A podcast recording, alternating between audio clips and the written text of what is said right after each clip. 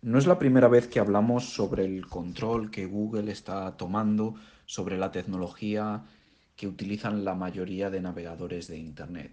Ya hablamos de esto a principios de año y sobre todo hablamos de ello cuando Microsoft decidió que su navegador, su nuevo navegador Edge, utilizara la tecnología de Chrome uh, para funcionar.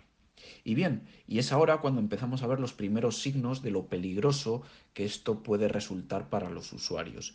Y es que Google ha decidido que en próximas versiones eh, la tecnología que permite que los complementos o extensiones bloqueen anuncios, pues eh, va a utilizar diferentes medidas que curiosamente no benefician a estas extensiones. Pero claro, sí, dicen que esto funcionará en su versión para empresas de pago.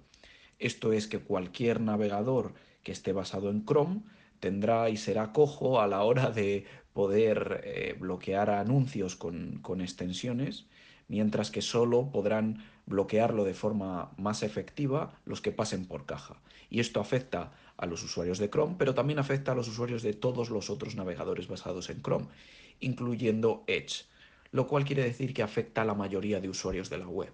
Vemos como Google hará todo lo que tenga en su mano para proteger su negocio, que no deja de ser los anuncios en la web. Y ahora que tiene el control de la tecnología que potencia la web, está en una posición pues mucho más atractiva para utilizar todo este poder.